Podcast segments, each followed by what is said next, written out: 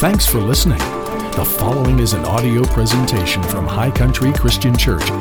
For more information, please visit www.highcountrychristian.com. I want to share the word with you, and I want to do so with some measure of brevity because I have like 7 sermons in one today. You can actually thank Leslie for this, because when we were as our leadership team was together last year, we were working on defining, for the purpose of everybody involved, we were working on defining what our core values were going to be as a church. We knew the things that we really valued. We knew so much of what we wanted to include in this list of values that I've been preaching about to you for the last 5 weeks.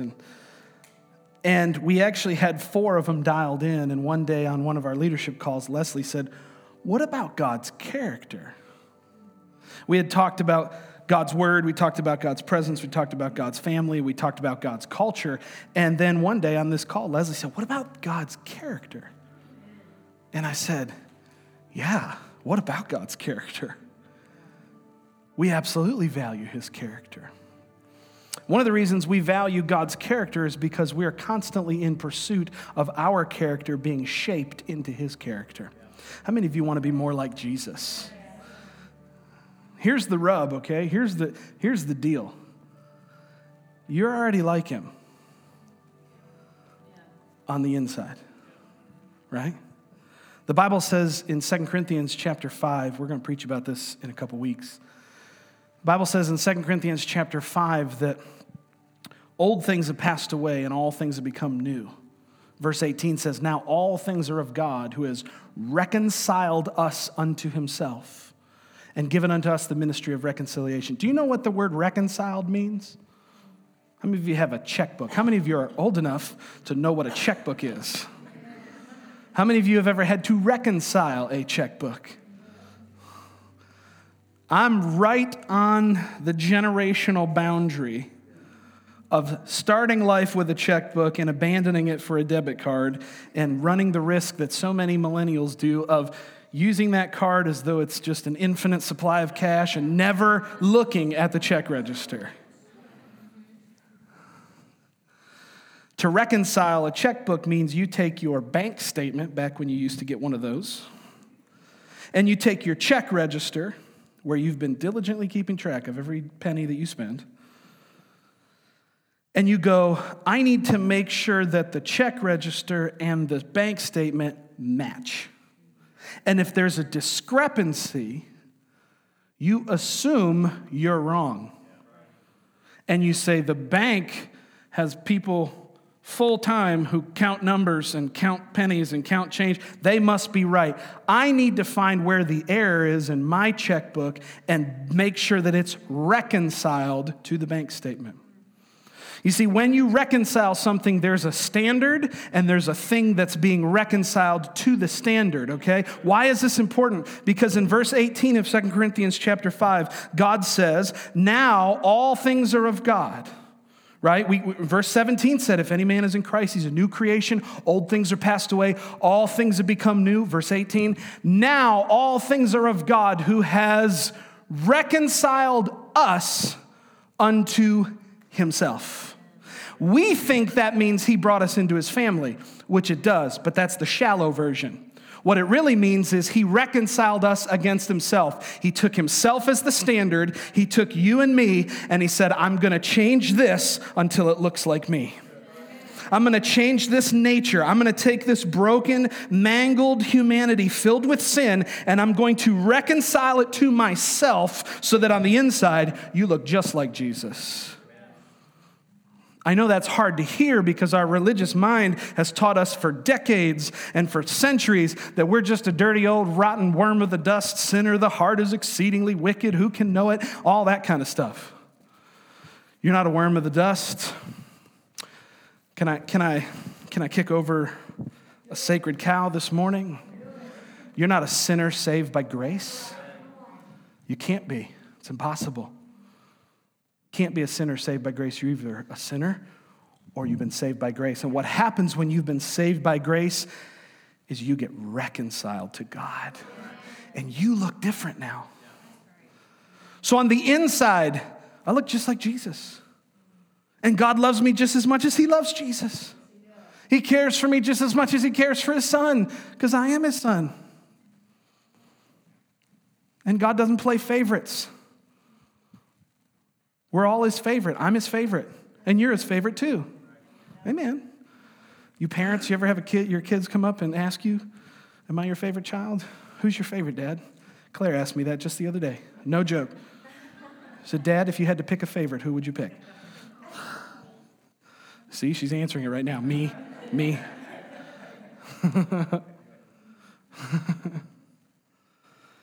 So we are constantly in pursuit of God's character, because his character is what we want to pattern our lives after. And it's much easier to do that when you recognize what grace has done on the inside of your life, that your insides have changed. And now because your insides look like God, your outsides can too. The trouble and the problem that we get into is when we try to shape and manipulate our outside, when we try to shape and manipulate our actions without recognizing what grace has actually accomplished on the inside. If you don't know that you're a new creation, you'll never be able to, stop cussing, right? If you don't know that you're a new creation in Christ, you'll never give up that addiction. You'll never walk away from that situation. You'll never treat your spouse the way you're supposed to if you don't know that who you are on the inside. That has changed. So we're in pursuit of God's character. So when we talk about God's character, we're talking about the standard that we always want to be looking towards and growing towards. How many of you could grow a little bit this morning? Amen. So we're going to conclude this series by talking about God's character. In order to do that, we want to analyze several of God's character traits throughout the Scripture. This, of course, is not an exhaustive list. It never is. When I get up to do this kind of message, it's never an exhaustive list. How many of you figured out you're just not going to exhaust God? It's just not going to happen, right? I could list every attribute of his perfect, amazing character, get to the end and realize I haven't even scratched the surface. There's still something about him that I don't know. The Bible talks about the seraphim in the throne room of heaven, these 6 angels that fly around the throne. What's amazing, they've been doing this for thousands of years, flying around the throne of God, shouting, holy, holy, holy. And what's amazing is every time they come around the throne of God, they see a new attribute of him that they've never seen before. And that's what prompts them to cry, holy is the Lord. If those dudes have been doing that night and day for millennia, you and I have not scratched the surface yet of his character and of his attributes. So this is not an exhaustive list by any means, but it's a great start in our own personal discovery and journey of getting to know who the Lord is. Amen. How many of you want to know God even more? Amen. Before we get into this list of his character traits, there's a pattern that we need to express, and I want to do this quickly. That is that there's a pattern by which God always reveals himself. If you study the Scriptures with any measure of attentiveness, we recognize that there are patterns that God uses. There is a pattern that God uses when he reveals himself. How do we know the attributes and the character traits of God? It's because he reveals them to us. And how does he reveal them to us? He reveals himself in a pattern that we see almost 100% of the time in Scripture. And that pattern is this. If you're taking notes, you may want to write this down. The pattern is this, that he speaks and he demonstrates. When God wants to reveal something about himself, you can check this all through the Old and New Testament. He shows up, he speaks, and then he demonstrates on what he has spoken. Okay? How did Moses get to know God? Do you remember? Saw him at the burning bush, didn't he? What happened when Moses saw this bush that was on fire? He was walking. I believe the fire was there not because God wanted to, impress Moses. He just needed to get his attention. Moses is out in the wilderness, and he catches out of the corner of his eye this bush that's on fire. And as he turns and looks, he realizes that's not fire like what I'm used to, because the bush is still there and it's not consumed. I wonder how long he stood there before he realized that. Did you ever wonder about the funny thing, the weird details of the Bible? I wonder, Moses, how long did you stand there before you realized this was special? Right? And what's the first thing that happens? A voice comes out of the bush, speaks to him. Moses. That's what God sounds like. Moses. Come near. Take off your sandals. The place you stand is holy. Ooh, boy. Oh, man, we ain't got time to camp there. Maybe we do, just a little bit. When God calls you into his presence, he always invites you to remove something, to take something of yourself and lay it aside.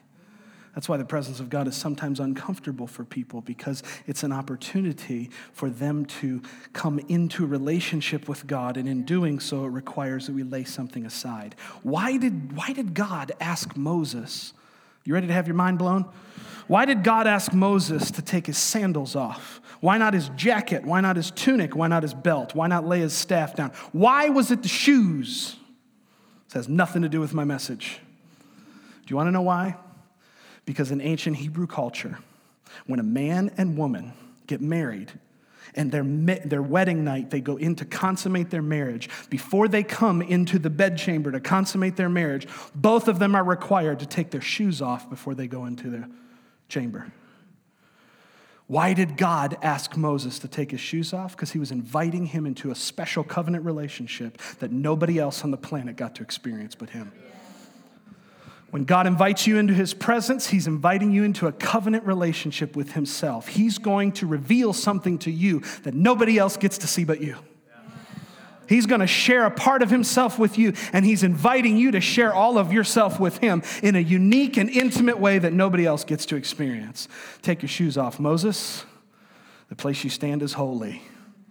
It's special. It's consecrated. It's intense. It's a commitment. Amen? Let's keep going. Hallelujah. How did Abraham get to know God? God showed up and spoke. We're talking about the pattern of how God speaks to us, of how God reveals his character, right? Every time God wanted to reveal himself, he first spoke, then he gave humans an opportunity to respond to what he spoke, and then he demonstrated what he spoke.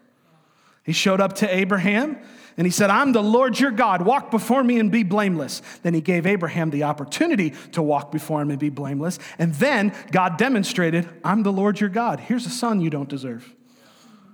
You see?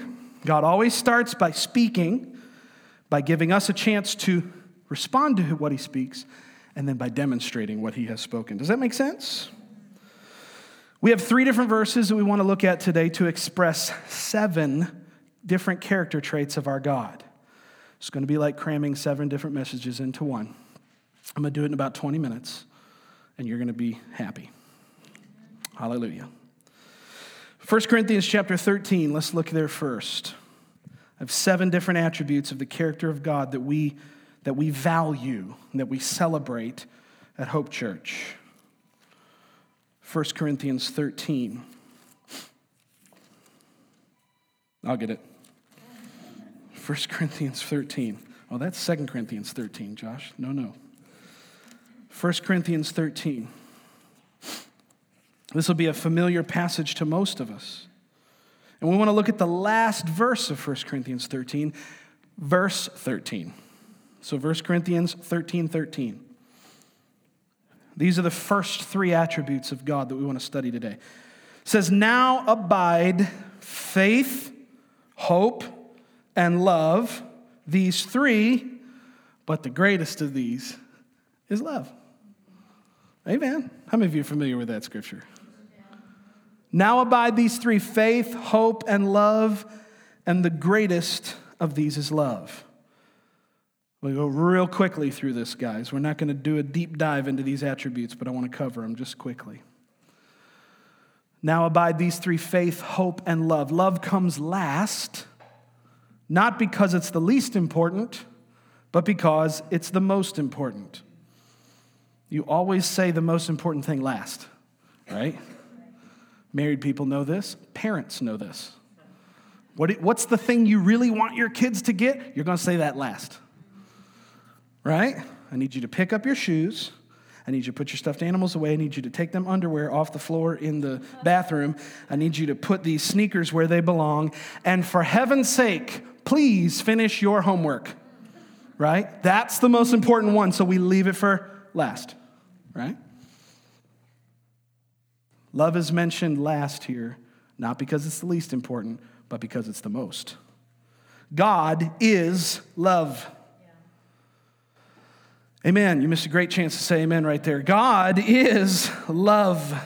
If there is one character trait that you need to remember more than any other, it's the fact that God is love. It's not merely something he has. It's not merely something he values. It is the essence of who he is. If there was a single word to define and describe the nature of God, it is love. 1 John tells us. John tells us. The Bible talks more about love, and yet somehow we pass over it, right? My pastor, Pastor Jonathan, has told me on a number of occasions. In fact, the first time I ever heard him preach, he preached about this. He was preaching about the subject of offense. First time I ever met him, and I was so glued to his message. I was like, this guy's amazing. I got to get to know him. Little did I know that some years later he'd be my pastor. But during this message, he mentioned this, and he's talked to me about it since. There was a period of time in his life when God was dealing with him about forgiveness and about living a life of love despite everything else he may be experiencing in that moment. And he said that he got his Amplified Bible. If you've never read the Amplified, it's really cool. It's very long-winded, but it's really good. And he said every single day for 4 or 5 years, he read 1 Corinthians 13 in the Amplified and quoted it out of his mouth about himself every day. Love is patient. Love is kind. Love has no envy. Love is not proud. I am patient. I am kind. I do not have envy. I am not proud. I behave. I am not selfish or easily provoked. I think no evil. I spread truth instead of spreading lies. I bear all. I believe all. I hope for all. I endure. I never fail because the love of God is in me. And he would declare this chapter over himself every single day. You want to see your life grow? Determine you're going to walk in love. Determined that you're going to walk in love.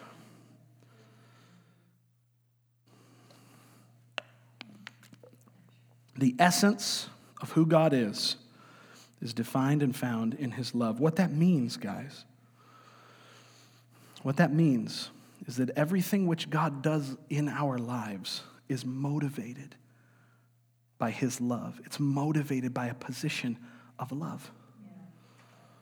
How many of you with children have ever disciplined your kids because you love them? It's a hard one to swallow when you're on the other end, right? How many of you just love getting disciplined by your parents when you were a kid? Oh, yes, Daddy, please. Yes. Oh, yes. Yeah, ground. No.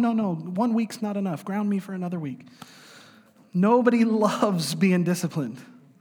The book of Hebrews says that it's painful for a moment, but the result of it is the peaceable fruit of righteousness. When God, even when he in his love has to correct us, the purpose of it is to work righteousness on the inside of us. Whew, man, you come out of it closer to God than you went in. I'll take it. Amen. I'll take it. Now, he moves on to talk about faith. Love was mentioned last because it's the most important. Faith is mentioned next because it was mentioned first. Figure that out. Why is faith mentioned first in this scripture? Because the Bible says over in Hebrews chapter 11, verse 6, that without faith, it's impossible to please God. One of the things you got to get comfortable with in your life and settle in your mind is that everything that you do for God and in his kingdom is going to require your faith. Amen. Everything. Waking up in the morning and walking in love with your spouse requires faith. Hello. My wife and I went to dinner last night. We had a fantastic time. Went to Gideon Red. Yeah, hallelujah. Glory. Went to a really nice, my favorite, super nice restaurant last night. Had a phenomenal time. Had an intense conversation on the way home. Anybody ever had an intense conversation? It was intense. But you know, we walked through that and we came on the other side of it and we resolved the thing we weren't seeing eye to eye on. And you know how we did it? I believe by faith. Because I remembered that she loves me unconditionally. And she remembered that I love her unconditionally. And because we had faith in each other's love for one another, we found our way out of that conversation and we resolved the thing we were talking about. Amen. How many of you know it's easy to have faith when you know how much God loves you? Just like it was easy for me to have faith in my wife and for her to have faith in me, it's easy for me to have faith in Jesus when I recognize how much he loves me. And when I settle in my mind once and for all, the faith is going to be required of me if I'm going to please God. Everything in your walk with Jesus is going to require you to trust him. How many of you have ever had to trust Jesus through a situation you could not see your way out of? Yeah, I've been there. If I could put all four limbs up, I would. Okay? And then something fun happens. He says, now these three abide: faith, hope, and love. Love comes last because it's the most important. Faith comes next because it comes first. And hope gets stuck in the middle.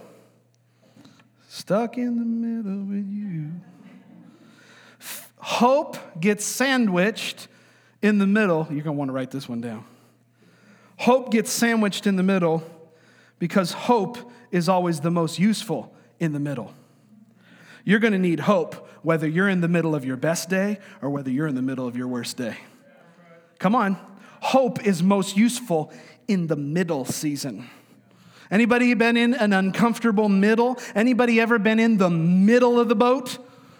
When the wind and the waves are kicking up, what do you need in that moment? You need some hope. Glory to God. Hallelujah.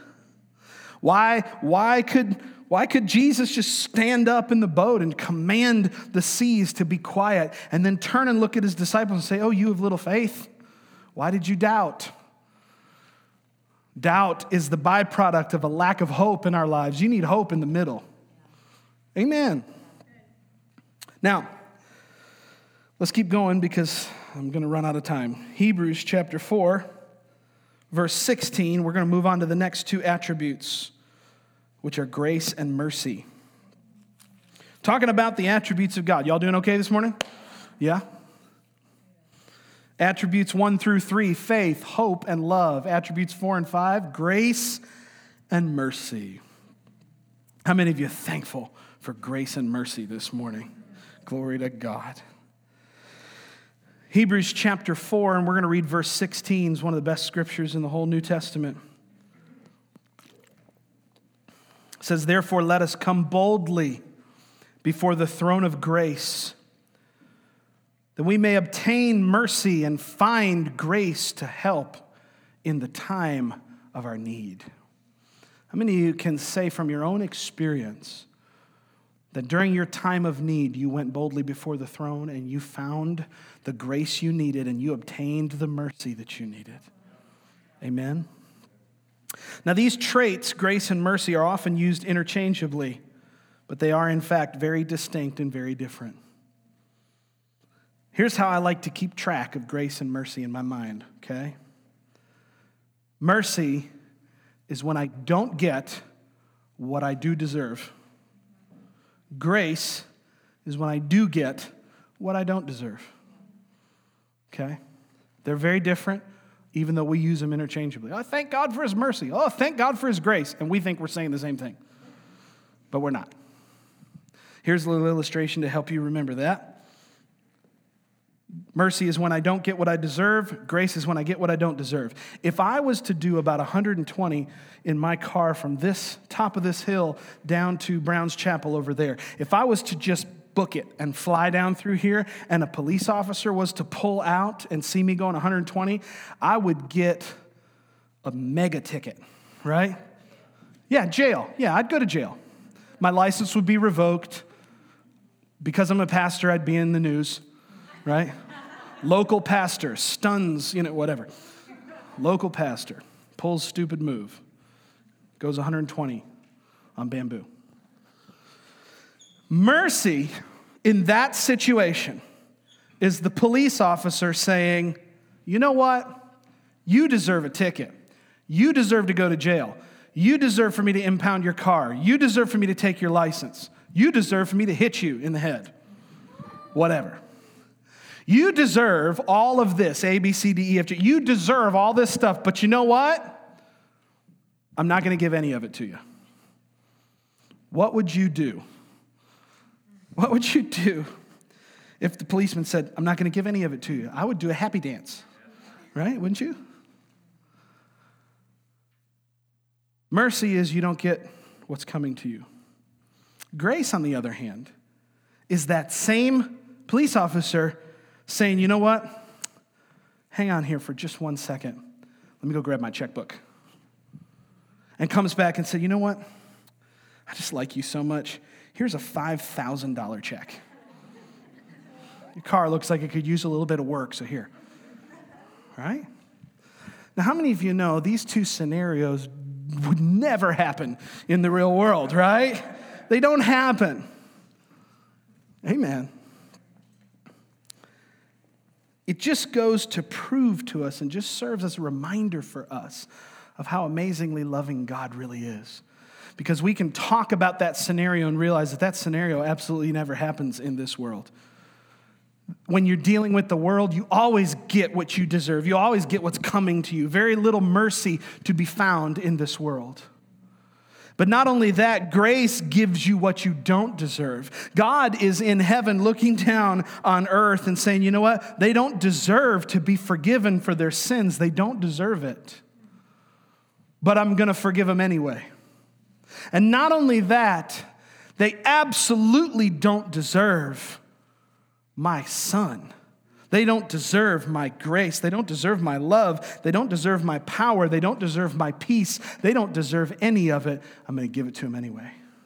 They deserve my hand of judgment. My mercy says I'm not going to give that to them. They don't deserve my righteousness, but I'm going to give it to them. And the Bible says here in Hebrews chapter 4, that we get this beautiful thing, this beautiful opportunity. We get to come boldly before the throne of grace. And we get to do two things. We get to obtain mercy, and we get to find grace. I want you to notice, firstly, that it's a throne of grace. The place that God chose to establish his throne was his grace. Think about that for a moment. The place God chose to establish his throne was grace. God is all about giving you what you don't deserve. That's what he loves to do, y'all. Finally, before we move to our last scripture, y'all doing all right? Good. Y'all know I love you, right? The final verse I want to look at, or excuse me, before we get to our final verse, I want you to notice one more thing about this verse, Hebrews 4. Says that mercy is obtained, grace is found. Obtained indicate, the word obtained indicates that there was some kind of exchange, right? If you obtain a new car, what did you do? You gave them some money and they gave you the keys, right? You obtained something. How do we obtain mercy? How do we obtain God's mercy? We exchange our faith for his mercy. Faith is kingdom currency. If you want to get somewhere with God, you give him your faith and he gives you something in return. Amen. That's how it works. So we obtain mercy by faith. When I go to the throne, I say, Lord, here I am. I don't deserve your mercy. I screwed up. I messed up. My life isn't perfect. I failed again, Lord, but here I am. By faith, I receive your mercy. I receive the fact that I've been forgiven. I receive your lack of condemnation and judgment towards me. I receive your mercy. You do that by faith. And you know you do that by faith because how many of you have gone before God and everything in you feels so guilty? But by faith you say, Lord, I believe that the Bible says I'm the righteousness of God. I don't feel righteous, but here I am coming boldly before your throne. I am obtaining your mercy right now by faith. But notice, grace doesn't work that way. Grace cannot be obtained. You cannot earn the grace of God. You cannot obtain the grace of God. All you can do is find it and take a hold of it. It's like this. We come before God. We're before his throne. Lord, I receive your mercy. I by faith obtain your mercy. And I turn and I look. Oh, there's some grace. Let me take a hold of it. Oh, there's some grace that I need. Ooh, there's some grace to love my wife. Ooh, there's some grace to perform well on my job. Oh, there's some supernatural grace to be who I'm called to be. There's some grace to love that neighbor that I can't stand. Come on. You need grace from God. Where do you get it? In his presence. You got to go before his throne. And it's in his throne that you discover his grace for your life. Amen. Finally, in the last couple minutes, Romans chapter 15, verse 13. Romans chapter 15, verse 13. Everybody's on devices now, so you can't hear pages turning anymore, and I miss that. I really do. I'm old school. Romans 15, verse 13. We preached on this some months ago. What a great scripture. It says, now may the God of hope fill you with all joy and peace in believing, that you may abound in hope by the power of the Holy Ghost. What are the last two attributes? Joy and peace. What are the attributes that we celebrate at Hope Church? What are the characteristics of God, the character of God that we celebrate? Faith, hope, love, grace, mercy, joy, and peace. Hallelujah. If you're going to be filled, if you are filled with joy and peace, according to this scripture, you will abound in hope. Meaning that if you allow God to fill you with his joy, if you allow him to fill you with his peace, you're going to abound in hope, which means you're going to have some hope to give to somebody else. You want to be one of the hope dealers that our t-shirts talk about? You got to get filled with joy and with peace on the inside. You got to get around Jesus long enough that his presence displaces out of you all the tension and the anxiety and the concern and the worry that the world wants to load you up with. That's why we casted our cares upon the Lord this morning at the beginning of the message, because we're unloading all the junk that the world's been meticulously strapping onto your back all week. We come into his presence. I say, Lord, get this junk off of me because I want to get filled up with your joy and with your peace so that I abound in hope and I can give hope to somebody else. That's the recipe to being a hope dealer. Now, joy and peace, just a couple more moments, guys, we're almost there. Joy and peace are not emotions. I want to be real clear about that for a second. Joy and peace are not emotions. These are character traits of our God. And these character traits are traits that he intends to be our state of being. Amen. Joy is not an emotion that you get to experience. It's a way of life for the Christian. Peace is not a feel-good moment. It's a way of life for the Christian. Did you know you can be at peace when everything around you is chaotic? Did you know you can be at peace when everything in your mind is chaotic? How could Jesus be in a boat, sleeping in the middle of a storm where his disciples are freaking out? I want to submit it for your consideration for a moment. If you've ever seen pictures of the Middle East, if you've ever seen pictures or if you've ever been to the Sea of Galilee where these guys were, and if you've ever seen the fishing boats that they used, these were not, mega yachts. Okay? They weren't cabin cruisers. They weren't 35 or 40 or 75-meter 3-deck cabin cruisers with a beautiful, estately bed at the back of the boat. It was one cabin. It was probably about 13 or 14 feet long. There was a bunch of guys in the boat. It's raining. It's tossing them. Somehow Jesus is still sleeping in the back of that thing. See, we think he's in some kind of glorious cabin. He's not. He was getting hit with the same raindrops Peter was. He was getting pelted by the same waves, but somehow he's asleep. How? His state of being was peace. His state of being was joy, because his state of being was perpetually connected to God. He's constantly connected to God. That's the only reason he was the only one in the boat that could stand up and tell the storm to be quiet. Why could he release peace to the storm? It's because he had peace to give. He had peace to release. Hello. Y'all remember the 90s? Release the peace. He had peace to release because of his perpetual connection to God. You see, these are not emotions. But we treat them like emotions. We chase after them like they're emotions. We think we don't have peace when we don't feel peace. Ooh. Mm. We think we don't have joy because we feel something. We feel an emotion. I want to submit to you that your emotions are temporary. But joy and peace are supposed to be your perpetual state. I like what Chris Vallotton says. He says, emotions make wonderful servants and terrible masters. Isn't that good? Emotions make wonderful servants and terrible masters. And I'm not here to say that you should reject or neglect your emotions. You should. You shouldn't. Emotions are a great, they're a great indicator of where you're at. So I'm not saying you shouldn't pay attention to them. What I am saying is you shouldn't let them be your boss. Amen. You shouldn't let them be your boss.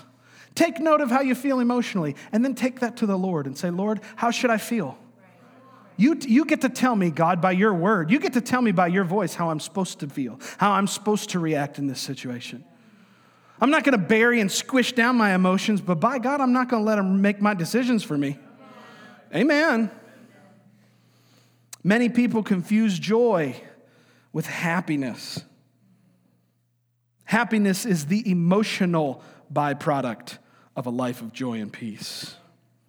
If you pursue God, you'll be established in his joy. You'll be established in his peace. These will become your baseline being for existence.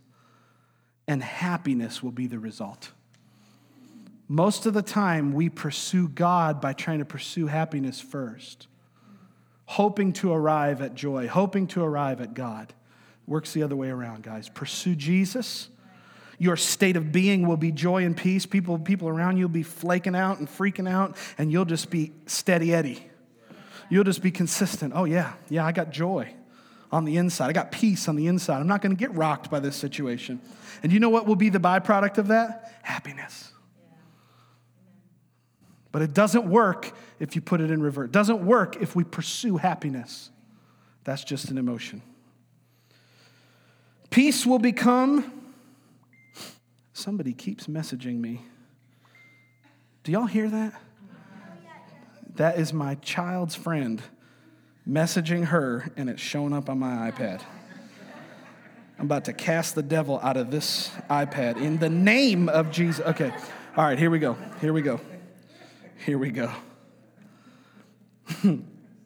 Joy will become your emotional state, and joy will become your baseline, and peace will become your baseline, and your emotions will follow in suit.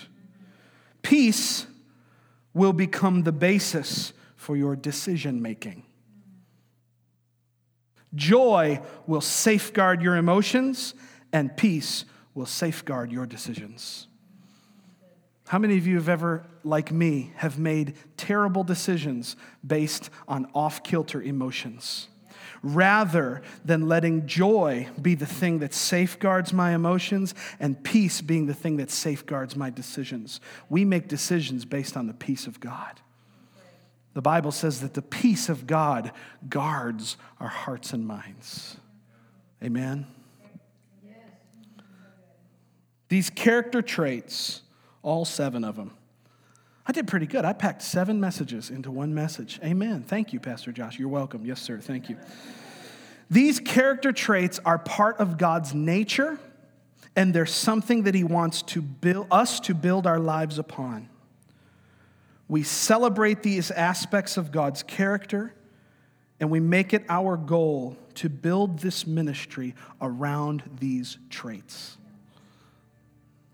Hope Church will always and forever be a church of faith, a church of hope, a church of love, a church of grace, a church of mercy, a church of joy, and a church of peace.